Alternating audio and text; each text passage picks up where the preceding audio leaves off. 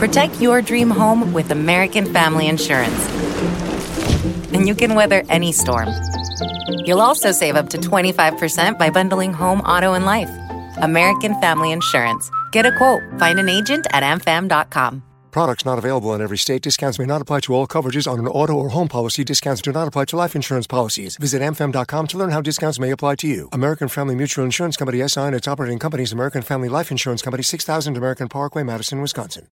You're a podcast listener, and this is a podcast ad. Reach great listeners like yourself with podcast advertising from Libsyn Ads. Choose from hundreds of top podcasts offering host endorsements, or run a reproduced ad like this one across thousands of shows to reach your target audience with Libsyn Ads. Go to libsynads.com now. That's L I B S Y N ads.com. Today's episode of The Overwhelmed Brain is brought to you by GetOutOfTheMess.com. Want access to real attorneys for about $20 a month? Contact Asha at 678 355 8777 and get assigned your law firm today.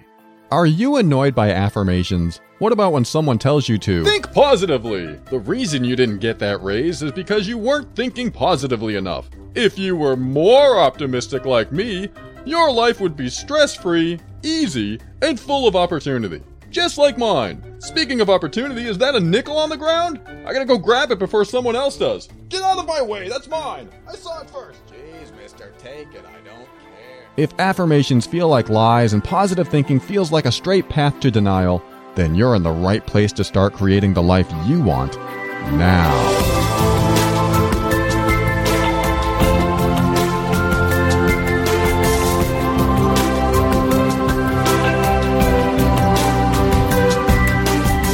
Hello, this is Paul Colaianni, personal empowerment coach and host of this show that I, sometime in the past, named The Overwhelmed Brain. And this is the personal growth show for the critical thinker. It's for everyone else too, but um, on every episode, we'll talk about practical, down to earth steps to help you improve your mood and keep you sane in this powerful journey we call life. I want to help you bridge the gap between your emotions and reason causing you to discover why you do the things you do and what you can do to reach higher levels of happiness and lower levels of stress and overwhelm. Everything I talk about in this show should not be mistaken or misinterpreted for actual medical advice or treatment and is intended to be for informational and educational purposes only. Always consult a physician before making any changes to your medical treatment. What you'll find here is an increase in your emotional intelligence, a strengthening of your self worth and self esteem, the motivation to be your authentic self, and the forward momentum to help you learn, heal, grow, and evolve. All right, I want to address a question that came to me that had to do with how I dealt with improving my life uh, when I first started on my healing journey. Uh, this person asked, you know, how did you deal with it? Uh, you, you know, for example, the ups and downs of healing and being triggered and good days and bad days and acquiring resources to heal like books and workshops and even trusting the journey and getting yourself out of bad situations. Well, if you've heard my show for a long time, you realize that um, my true healing started when I was about 35. And I'm going to share with you my story to give you an idea of what you may go through if you haven't really started this journey yet. Like if you're brand new to this show or brand new to some of the concepts. Like one of the concepts that um, surprised me that a couple of the listeners wrote to me and told me about was the idea of personal boundaries. I've I've had um maybe one or two coaching clients that said, I didn't even know about personal boundaries. And when I heard that, that scared me. it scared me because if you don't know your personal boundaries and you don't know what you stand for inside yourself, then how have you been all of these years? How have you been up to this point? Have you just let people walk on you? I mean, it's possible that's true. Now, I came from a place uh, just like that.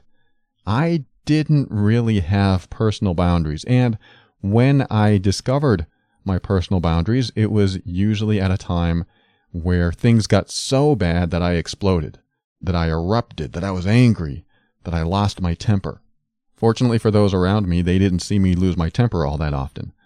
But anyone can get to a point where they are bugged and bugged and bugged until they suddenly explode and say, stop bothering me or stop doing that. They'll get to that point. And that's usually when you access your personal boundaries in an unresourceful way, to, to put it lightly, because there are resourceful ways to access your personal boundaries by exploring what you want in your life and what you don't want in your life, what you'll accept and what you won't accept. And when you explore those and you're cognizant, aware of those boundaries, then when someone starts to cross the line, you can say, Hey, back up a little bit because you're crossing the line. And it's easier to address it then, even though sometimes it's not easy to honor yourself because you might offend other people. And if you have any trouble offending other people, that, that might come into play.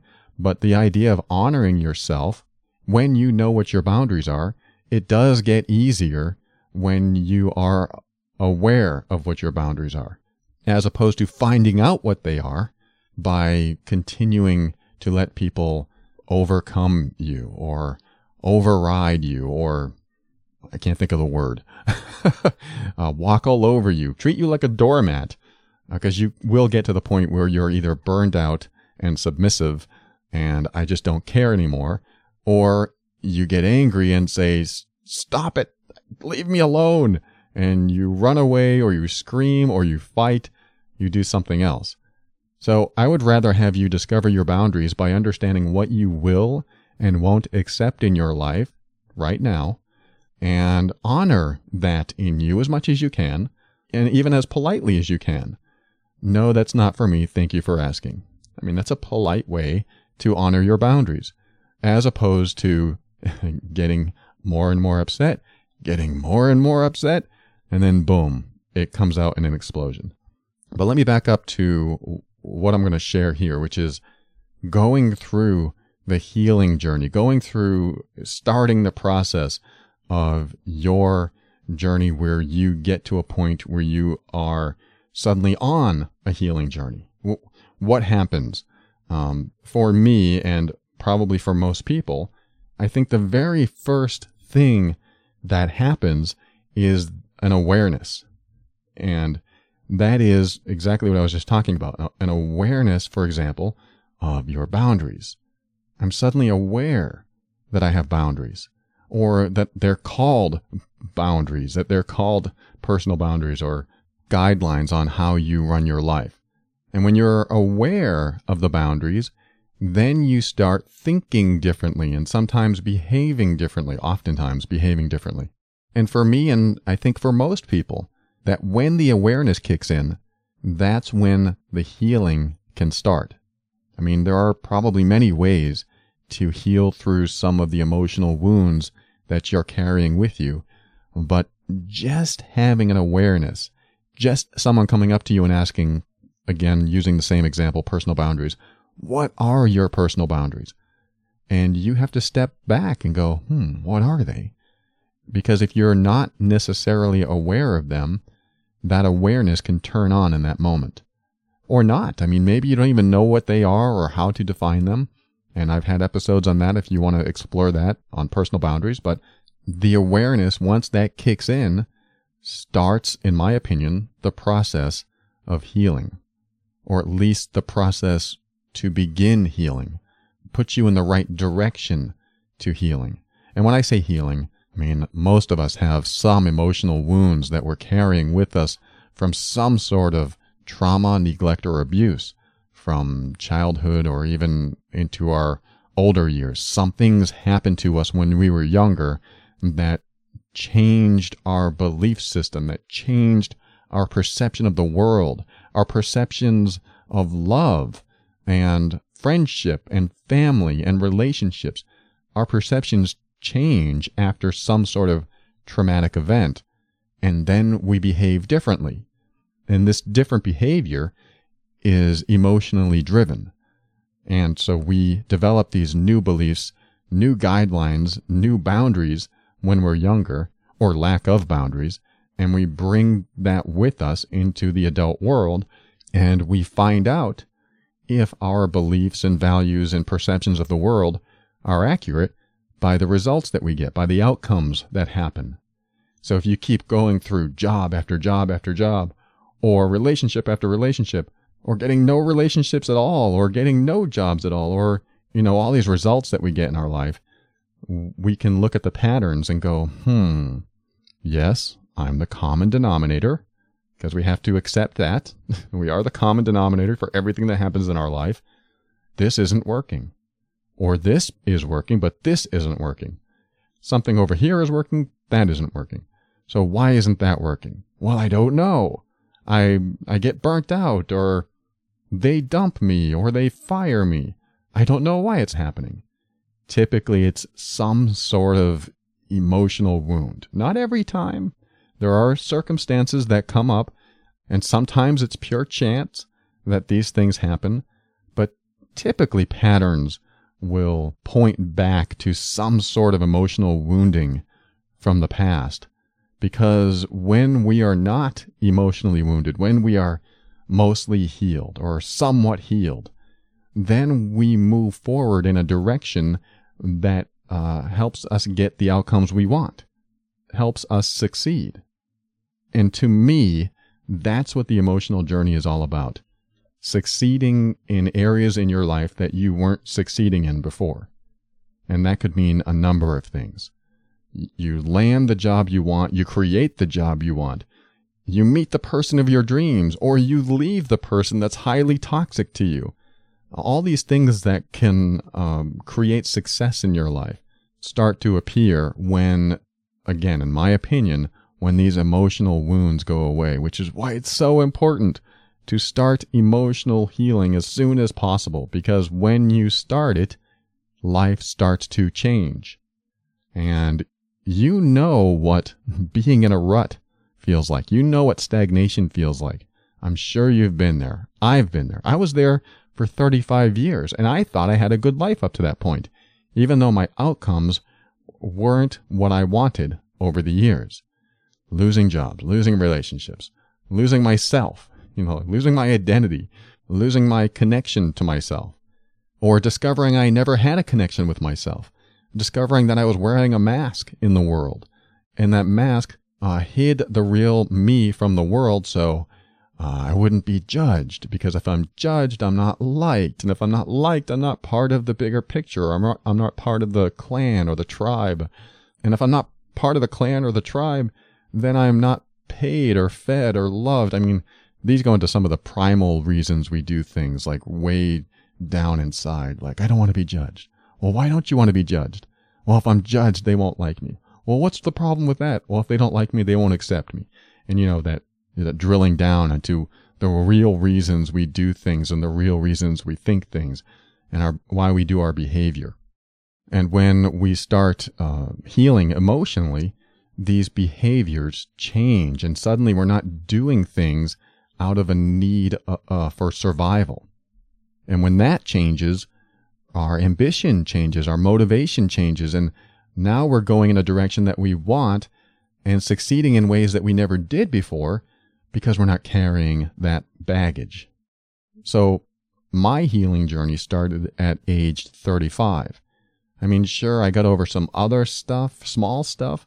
Like I read a book by um, Hugh Prather called I think it's called Letting Go of the Little Things or something like that. And I read that before I was 35, and that really helped. I don't even remember why it helped or what specifically helped in that book, but I got uh, quite a bit from that book, but I was still way off from some of the stuff that I needed to heal from. But that was a good uh, step into healing. So if you want to look that up, it's on my website, theoverwhelmedbrain.com. You can click on the uh, resources button, find it there but I did move forward in that book. I had some forward momentum. And then, you know, I went through this big breakup after 13 years with this uh, girl that I thought I was going to spend the rest of my life with, and it turned out to be wrong. The last year or two of our relationship, she fell out of love with me and then left me. I went into a depression because I was highly dependent on her for my happiness, which, if you've heard me say it, that's a very bad place to be to place the pressure on someone else for you to be happy instead of arriving to the relationship as this happy, healthy person. You arrive in the relationship down until they make you happy, that's dangerous. That's dysfunctional. I, I they can make you happier, but to put the pressure on them to be your only source of happiness, they will feel the pressure and it will create dysfunction in the relationship and it probably the relationship probably won't last. You know, if, if that's the first time you've heard that, I don't mean to sound cold when I say that, but that is typically the case of what happens because I did that. I was there. It's exactly what I did. It's probably the primary or one of the primary reasons that my 13 year relationship ended, aside from my judgment issues, which is an, a whole nother story in itself, but um, that I had to heal from as well. But after that relationship ended, and my depression uh, came into full force. I would say it was a, a, a, moderate to maybe not severe, but it was quite moderate. I was completely uh, stale, dull inside, void, and devoid of emotions, and just non feeling. I couldn't even feel sad. I was just non feeling. And having no feeling at all was like being dead. But you'd think that non feeling would be at least peaceful. but it wasn't. It, it honestly felt like I was a sponge of negative emotions and I couldn't squeeze it out where the negative emotions would just run out of me like water from that sponge. It would just run out, but I couldn't squeeze it out of me. There was no way that I knew that that could happen. So I carried this depression with me into my next relationship. And at that time, I had just turned 35, I think, and the woman I met um, was this highly energetic, loving, passionate girl that had a good sense of humor and we got along great. However, I was depressed and uh, she didn't know how to communicate with me. She didn't know how to relate to me. We were on opposite ends of the energetic spectrum, I guess you could say, or emotional energetic spectrum. So even though we had a lot in common and we got along great, my energy didn't match hers, for lack of a better term. So she said one day that I, I can't be around you. You're so depressed. Call me when you're not. and uh, that's when it hit me. That's when things really built up and, and all these uh, outcomes in my life, all these results that I've had was repeating a pattern again. Oh no, I'm losing someone else that's special to me. It's happening all over again. And suddenly, when I had that thought, that deep connection to my emotional being way inside must have triggered uh, some anger uh, and a lot of hatred toward my stepfather. And this hatred that I'd been holding on to for 35 years suddenly came out in tears. And I buckled down on the floor, was crying and yelling at the top of my lungs, I hate my stepfather. And that was one of the most pivotal moments in my healing and growth journey. Because after that moment, I realized how freeing it felt to express something that I was holding on to, that I didn't even know I was holding on to. And because it came out, because, you know, I thought, I'm not supposed to hate people. If I hate someone, then I'm a bad person. So I never allowed the feeling of hatred or the thought of hatred to enter my mind. But boy, when it came out, I suddenly felt, for the first time in a long time, less depressed. I'm not, I'm not saying I was happy. I was less depressed and it was a different feeling and it was a lighter feeling and it was a less numb feeling, a less void feeling. And that felt good. It felt like forward momentum. And, you know, the next day and the day after, I'm like, what just happened? I was able to release hatred that I've been holding on to that I didn't even know I had. And suddenly I feel better. What does that mean? And, you know, I learned about uh, how we repress negative emotions, hold on to them, and then we own them and hold on to them so tight that they control our behavior, they control our state, they keep all the good emotions down too. Because when you hold on to a negative emotion, you're also holding on to a lot of positive emotions. They're all in the same pool down there. And when you let go of the negative emotion, it's like you're unblocking the path of uh, good emotions that you can feel too. Suddenly, some good emotions come out. and your state changes and you feel better. So, personally, at 35, that's when my real healing started because that breakdown was the beginning of a breakthrough of new ways to uh, heal the emotional wounds. And one of those new ways was full expression of what's going on inside of me, even if I look like an idiot doing it. because I, I guarantee, or at least in my eyes, I look like a blubbering idiot buckled down on the floor crying like a baby because that's what I felt like.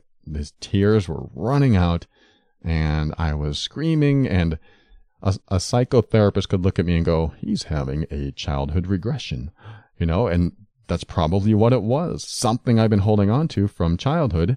I regressed back into that place inside of me and as the adult released what I was holding on to, at least a lot of it, because I no longer have hatred for my stepfather. I was able to turn on my awareness for that hatred, cry it out, yell it, release it, and then move on. And then the hatred was gone. And I think some people think that when you don't express something that's, quote, bad, that it's better that way that it's better to think positively, that it's better to hold on to optimism, when in reality, sometimes you just need to let it out and say what really comes up. Take out the resistance. And that's what I did. I, I took out the resistance. The dam broke. the tears came out. The, the screaming came out. And the next day I felt lighter than I've been in a long time, emotionally speaking. So my healing journey began at 35 years. And then the woman I was with at the time, she decided to stick around because she saw an improvement in me. I remember the first couple years was learning how to communicate better, learning how to express myself better, learning how to be honest and authentic. And she provided a safe place to do that. But, you know, I was still judgmental and I was still triggered. There were still emotional triggers in me that were popping up left and right. And uh, as they popped up, some I shared, some I didn't. When I shared it, it didn't make the triggers go away, but I kept working on myself, working on myself. And by the end of my relationship with that woman, who eventually became my wife, she finally left because she did not feel safe around me anymore. I was highly judgmental and I had some other triggers going on and I hadn't healed from those yet. During the last year of our relationship, I started to heal from them, but it was too late for us. And like I said, if you've been listening, you've heard this story, so I don't want to repeat it too much, but I wanted to address the healing journey and what's going to happen for you if you haven't started it yet or if you're just starting it is that you need to welcome some thoughts and some feelings that you might not want to have you might need to welcome some memories that you don't want to come up. I'm not saying you have to. I'm saying that if they are consistently prevalent and consistently driving your behavior and motivating you to do certain things or say certain things or act in ways that um, are protective of yourself because you're still driven by these negative events in your life, then it's possible that by letting them come up in a safe place with a safe person, whether that's a friend, family member, therapist, coach, wherever you feel like you can express yourself and let this stuff come out, because you might have a breakdown when it comes out. That's why it's probably better to do it with someone. And I've done some of this stuff on my own, but um, my biggest breakthroughs have usually come when I was with someone else because there is the, the safety factor. When you're with someone safe, then you're probably more willing to share with someone safe just in case you can't handle it. And they can be there as this safe, non judgmental person that will say, Hey, I'm here if you need me. Or here, cry on my shoulder. Or, you know, tell me what else is bothering you. Or, Hey, let's just take a break. You know, there, you're somebody there to sort of guide you, even though you're doing most of the work. I hate to call it work, but it is. Sometimes it is hard work to get through this stuff. So along your emotional healing journey, really the best advice I can give you is to remember that what's the AA quote or saying? I think it's take it one day at a time, right? Take it one day at a time. Today, something might come up, and tomorrow something else might come up, and then the next day nothing will happen. But um, it's good to be aware and present every day, which brings me to my previous point, which is stepping out of the situation and being aware. It's the first time you become aware of something. Like I said about one of my clients, she's like, I wasn't even aware I had personal boundaries. The day you become aware of something in you is the day that the healing can begin. It may not begin on that day, but you've surely opened the door to it. And let me tell you what happens is you go forward with not only your quote problems, your challenges, but also an awareness that they exist. And it almost feels like you're two different people at that point. I don't want to throw in any ideas of multiple personalities here, but there's uh, you before awareness and then you after awareness. And that does feel like you are a separate person. So when you begin this healing journey, or if you've not already begun, you can have your quote problems, your challenges, and then you can have your awareness of those challenges. And your awareness stays the active observer of your behavior. It's hard to explain, but I have a feeling you get it. because when you're when you're aware of your own behavior, then you notice it when you do it.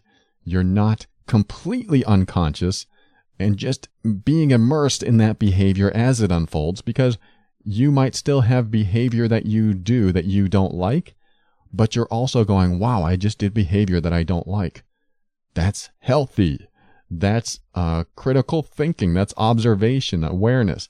And it's also being very present in the moment about what's happening over there, in a sense, because uh, that person that you are over there doing that behavior, you may or may not like, but at least you're being an active observer so that you can talk to yourself later. Why did I do that? Why did I say those specific things? What was I trying to accomplish? You can drill down into uh, what's going on inside yourself, and you may not get the answers, but at least you're aware of it.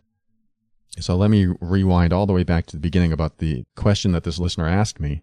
What do you do about the ups and downs of healing and the, the good days and the bad days? You really can't prepare because preparing is very conscious. If I said, okay, I'm going to have a bad day tomorrow, so how do I prepare for this consciously? I mean, yeah, there are probably some techniques that I can talk about, but for the most part, if you are doing emotional healing, then preparedness isn't necessarily unconscious enough for it to happen organically and naturally and from a place of self empowerment. If that doesn't make sense, let me try to explain it a little bit better. If I told you that you need to have a breakdown about what you're holding on to, would you be able to do it? In most cases, probably not. If somebody said, well, that hatred that you're holding on to for your stepfather, you need to have a breakdown and cry that out. I'd be like, uh, okay, let me think about how to do that. As soon as I start thinking about it, it's a very conscious process. So it's hard to reach that buildup of negative emotional energy that gets you to a point of breakdown. So in my opinion, it's not easy to do it consciously. But how do you do it unconsciously? The idea is just to keep asking yourself questions, just to keep addressing things that come, come up in you. That's why being aware is so important. I am aware that I do this behavior.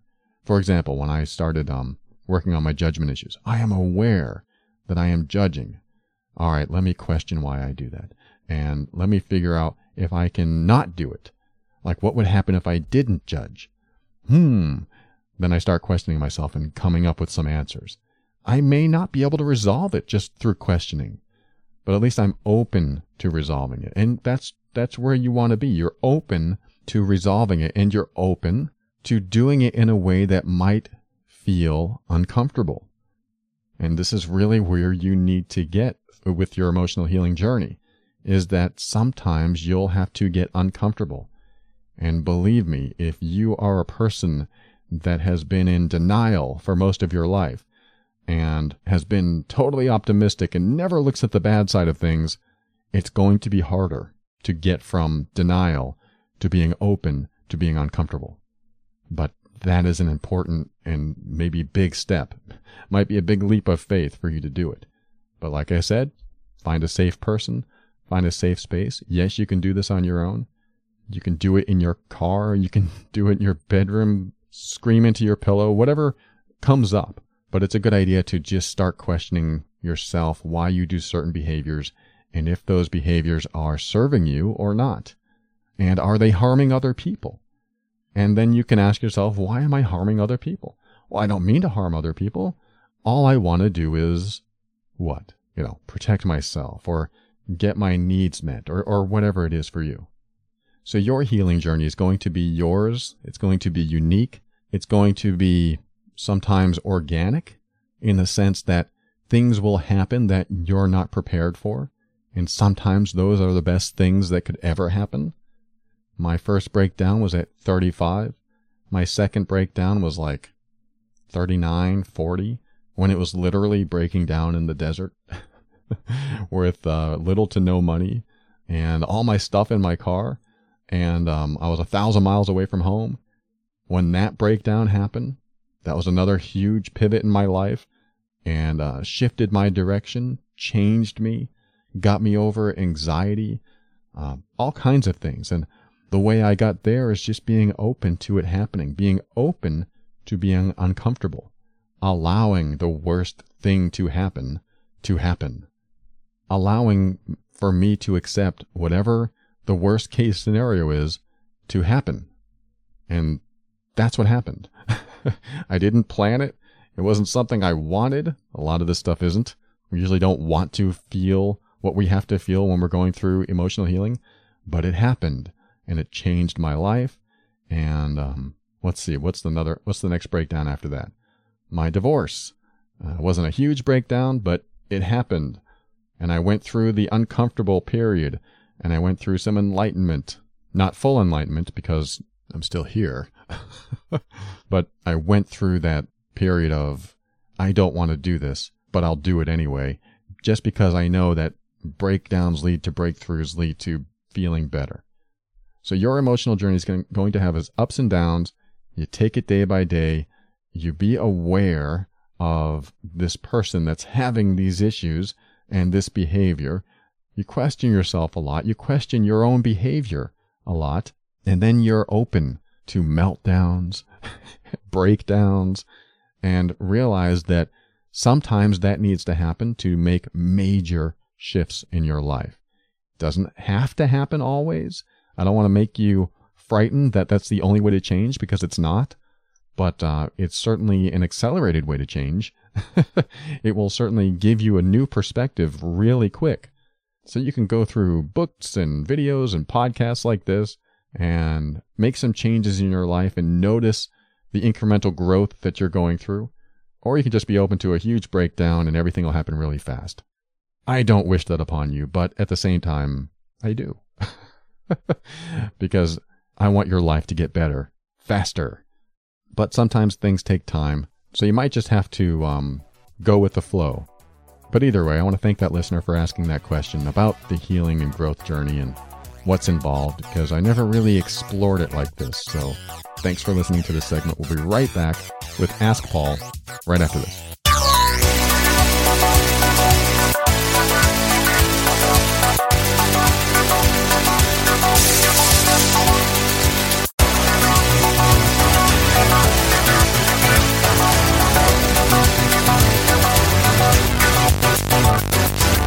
Welcome back. In fact, I would like to welcome back Asha with GetOutOfTheMess.com. And Asha is our legal plan expert. She represents Legal Shield. And every now and then I like to ask her questions about the service and like to share it with you in case you're interested in something like this. Asha, why don't you tell us what this legal plan is all about and maybe clear up one of the misconceptions that I've heard, which is this is like a fly by night attorney working out of his basement. Not that there's anything wrong with that, but a lot of people have uh, different ideas of what they're paying for. Like, what do you get for $20 a month? So I'm just curious if you could address that. Sure. Actually, uh, I had a call just last week or the week before, and the gentleman I was talking to could not reconcile that there was any way that these could be quality attorneys for $20 a month. I mean, it's just impossible, right? Because attorneys hover in the average of about $250 an hour. So 12 months at $20 a month is one hour of legal time. So if I tell him that it's a quality attorney, then he says, well, then they must cut me off. I mean, I ask a question, they're going to cut me off immediately and say I have to hire them. Actually, neither of those things are true. The service is absolutely quality attorneys, and in fact, they are rated by the members as we use them. We we let the Legal Shield company know they satisfied us, they didn't satisfy us. Uh, the service was good, the service was poor, their response time was not within guaranteed limits, that sort of thing. And if they don't meet those top quality standards, they get fired. Their entire firm loses their state and they lose all of that revenue. So, how does it work? It works because they get prepaid money on a percentage of every monthly fee that you and I and the other three and a half million members spend. And so each state gets a portion of that money, whether you ever make a call or not. So those of us who do make calls, their goal is to give us great service so they don't get fired and to do it quickly and efficiently so they're not running up your bill. It's really beneficial to everyone involved. You get what you need, you get it fast, you don't get your bill run up, and you're not talking to paralegals. They ask me, it must be an assistant or a paralegal, right? It can't be an attorney that I get to talk to. No, you, you do. You, just like an insurance claim, more or less, you call in, you place the ticket, they call you back within six business hours. They already have a summary of your question. They'll ask you more details. They'll answer your question right there on the spot. Um, I've had them spend 30 minutes with me on the phone answering my questions. All of my attorneys have been um, wonderful, nice, helpful, gotten me what I needed, and I saved a lot of money doing it. And they they've been wonderful.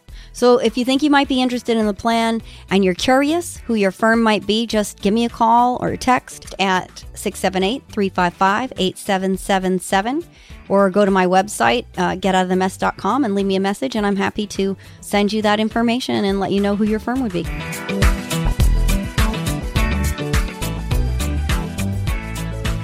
All right, this segment's called Ask Paul. This is where I read a listener email on the air and do my best to help them through a challenge.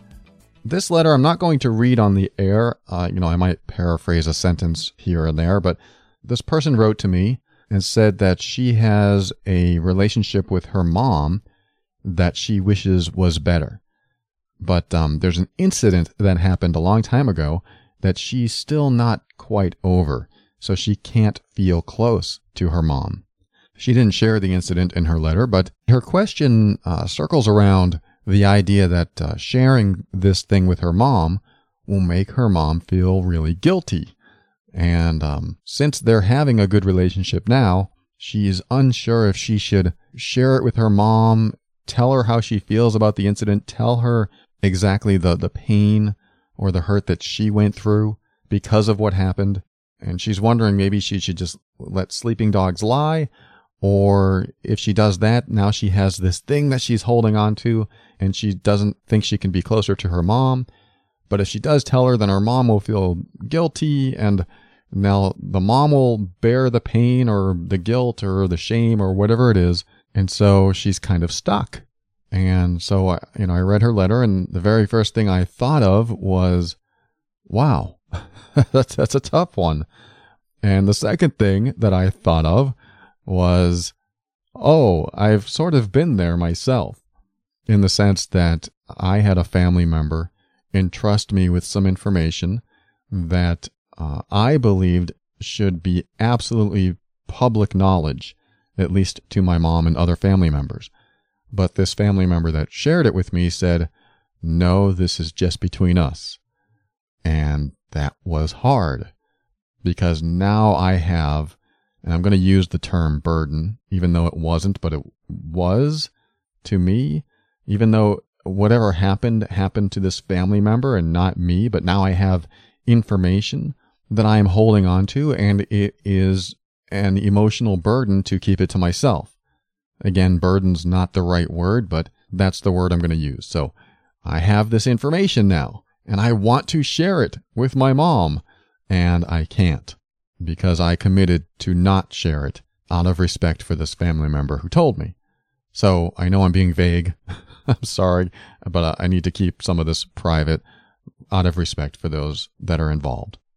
But the point was, now I have this quote burden, this emotional burden, and now I'm having trouble uh, relating, for example, to my mom, not because she was directly involved with it, but because I have information that I want to tell her and I feel like I'm stuck.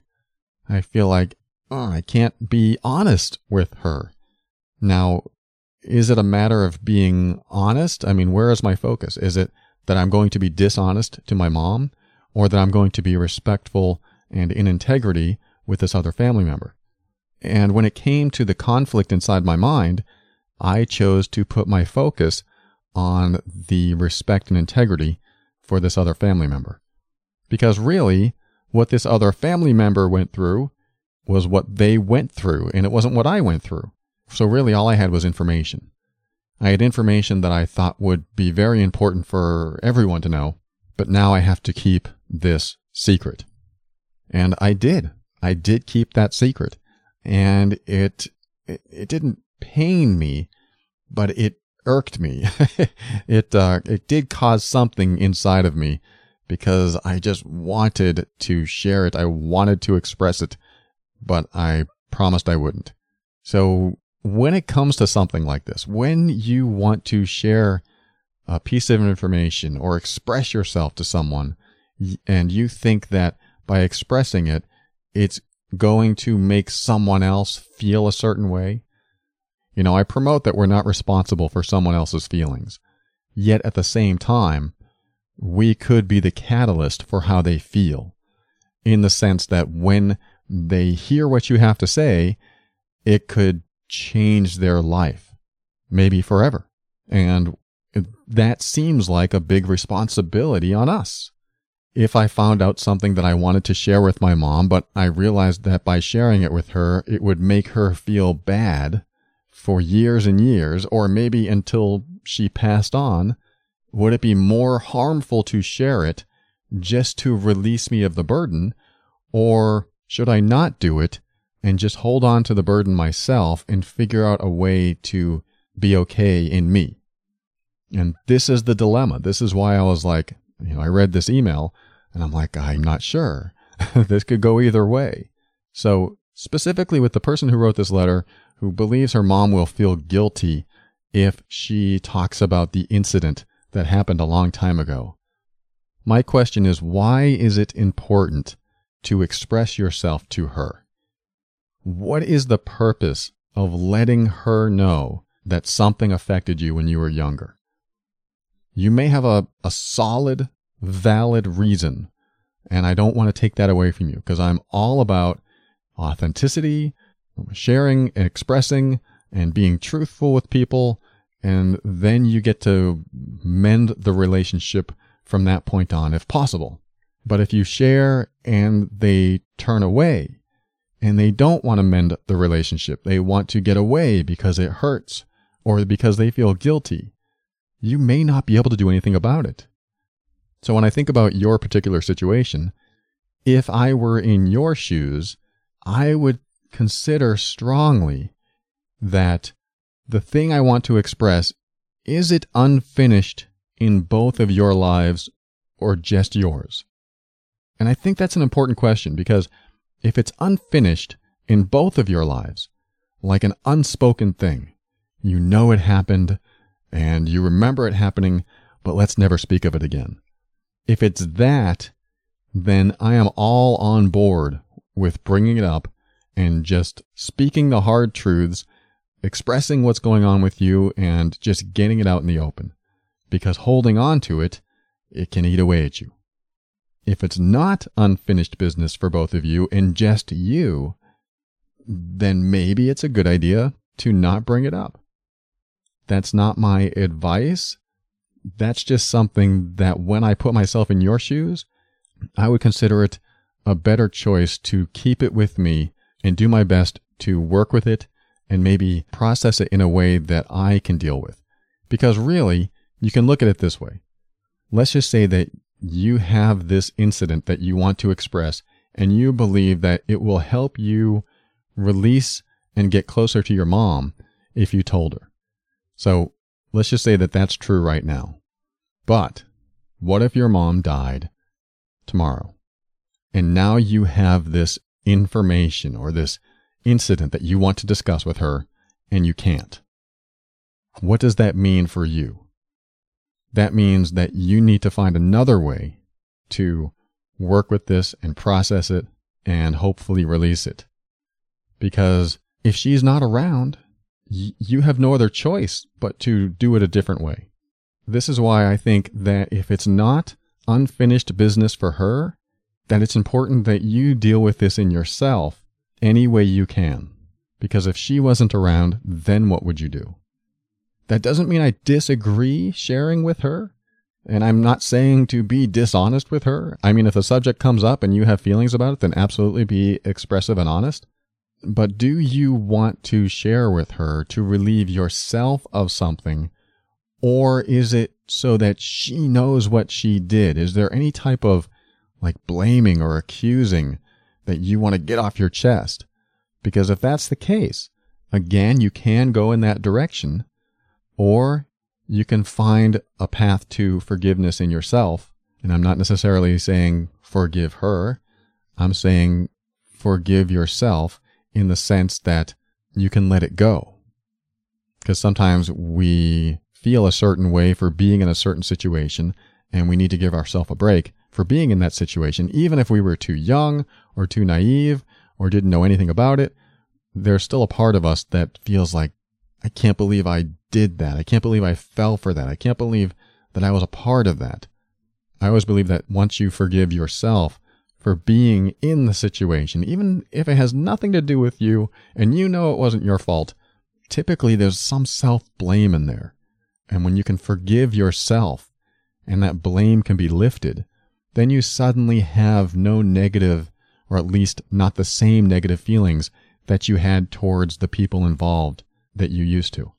Because when that self blame is lifted and you're able to be loving and kind and nurturing to yourself, and there's no unfinished business on their side, then you can have a closer relationship.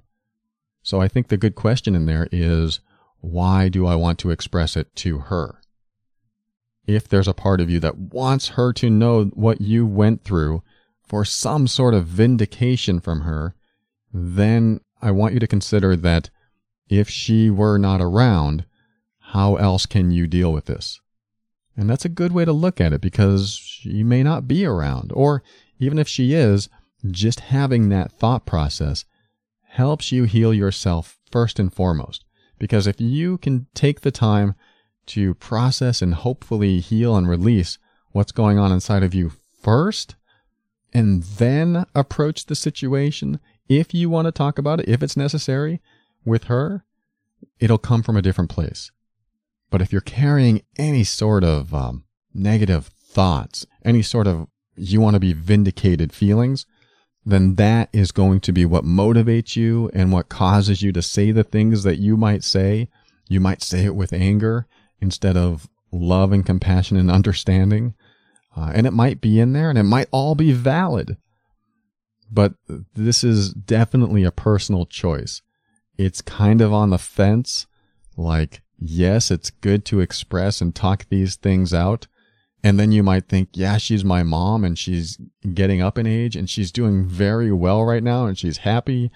But if I tell her this, it's going to ruin the rest of her life.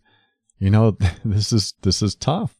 This is tough. So I would definitely address it in yourself as much as possible first. Because if you can get over this and heal from it, then if the issue comes up, it won't be so, um, I hate to use the word dramatic when it's talked about and if it's talked about. Because often when the healing is done inside of you, th- there's no need to talk about it. I hope that makes sense. And that's, that's something that I had to go through myself. I had this very personal, very private, very important piece of information that a family member shared with me. And I had to come to terms in myself that it was important that I keep it to myself. So I had to do some processing with that. I had to do some healing, knowing that I had this information that I just had to share. I had to explore why I had to share it and why does it matter so much now after all this time. There's a lot of healing I had to do about that in myself. I don't know if the word's healing, but certainly a lot of processing because I had to get through that time. And I did. I went through it, I processed it, and I was able to then keep that secret until it was no longer necessary to keep it. And everything seemed to work out, uh, regardless of the information that I had. So I hope this helps you. I hope this is uh, what you're looking for. It's not uh, a direct piece of advice, but um, I think it gives you enough to chew on to figure out what you need to do, what you can do going forward with your with your mom. I appreciate your writing. Thanks so much. And thanks for listening. We are running out of time, so I'm going to wrap this up. We'll be right back with some um, thank yous, my final words, and then we'll close the show. Back in a minute.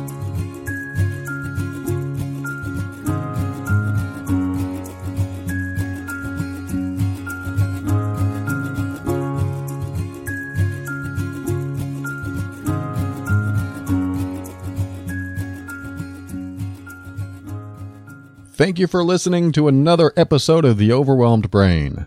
I want to thank Asha with GetOutOfTheMess.com.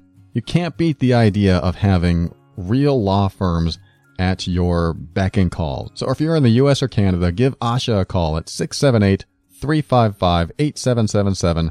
And before you even purchase the service, she can tell you who your law firm is. So then I'll give you something to uh, Google search if you're interested in this service at all. So give her a call when you get a chance. And if you haven't gotten the book yet, go to Amazon or Barnes & Noble and get The Overwhelmed Brain: Personal Growth for Critical Thinkers. Yes, it's the book. It's the place where I tried to condense everything I know in a linear fashion so that you can walk through step A to step Z and become the most self-empowered person that you can be. As of this recording, it's a week to Christmas. What a great Christmas gift. If you like what I teach and you want to spread it around, Get the book, wrap it up, put it on your coffee table so that others see it, drop it off at a friend's house, and help other people reach an empowering place just like you are, or you're trying to get to, or you're working on it. That's the Overwhelmed Brain book. It's got all the uh, pink arrows on the cover. I didn't really have uh, too much decision making power in the uh, cover design. but that's okay, it gets the point across. Get the book today. You're going to love it. And finally, thank you to Kevin MacLeod of Incompetech.com for some of the music transitions in The Overwhelmed Brain. All right, to close the show, I'm going to read you a paragraph or two out of The Overwhelmed Brain book. No, I'm not doing this to promote it and market it, although it might be a side effect. but this is actually relative to the things I was just talking about in the last segment. The um, heading for this paragraph is Focus on Your Healing not others. And I wrote, if the problems in your life have to do with a relationship, and you blame the other person's behavior for everything that's wrong about it, you will always have relationship problems. The quality of your relationships is directly reflective of the level of dysfunction in yourself. When you look at someone else who you believe to be the problem, you sometimes fail to observe what it is in you that keeps that problem in your life.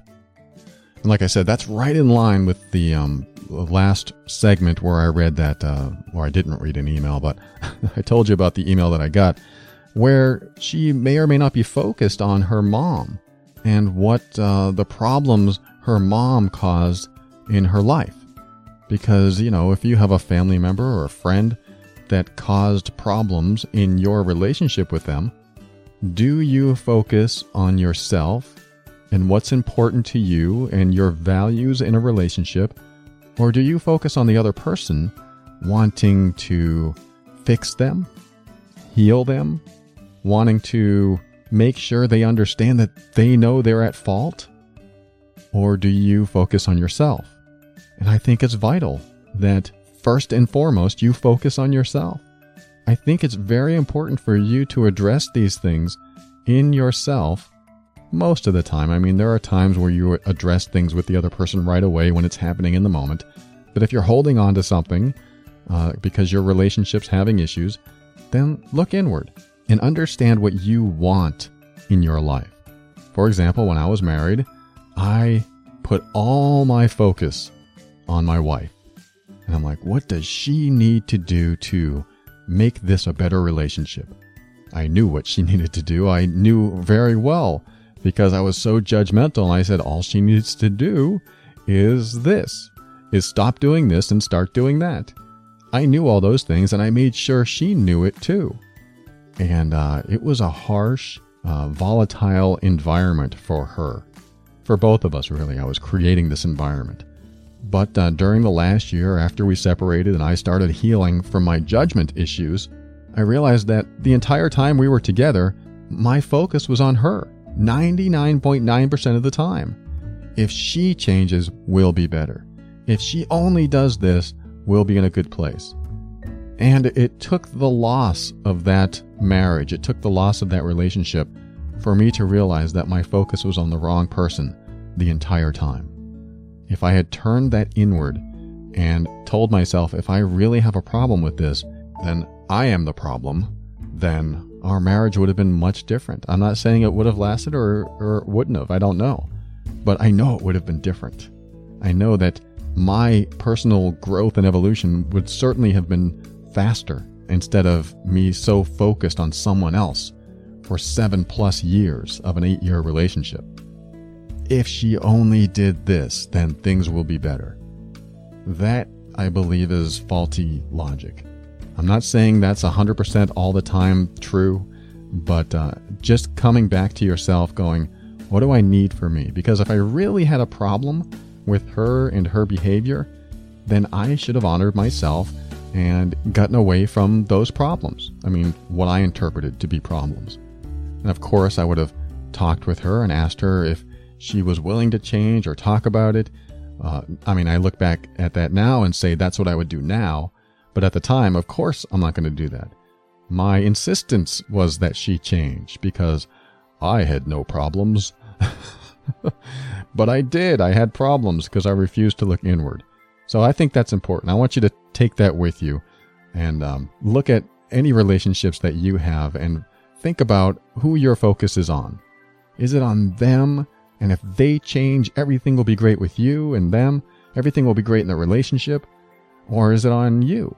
And as you heal, learn, grow, and evolve, they're either going to do the same with you because they want to be with you, or they're not. And that doesn't mean they don't want to be with you, but they may not want to grow out of what they're going through, or maybe they're not going through anything. Maybe it was all inside you, and once you heal, the relationship will get better.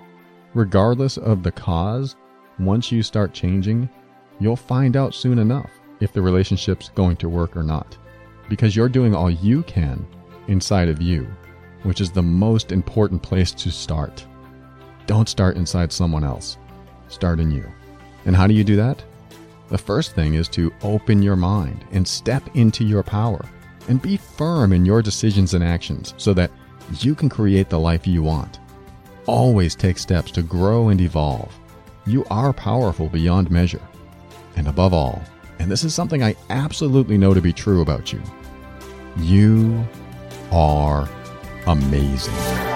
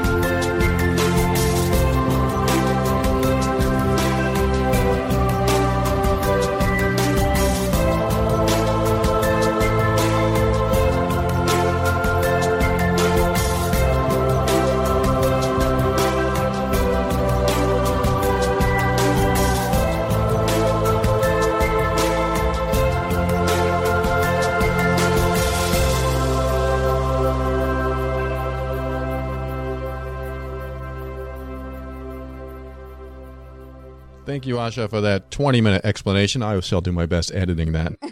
You're such a jerk.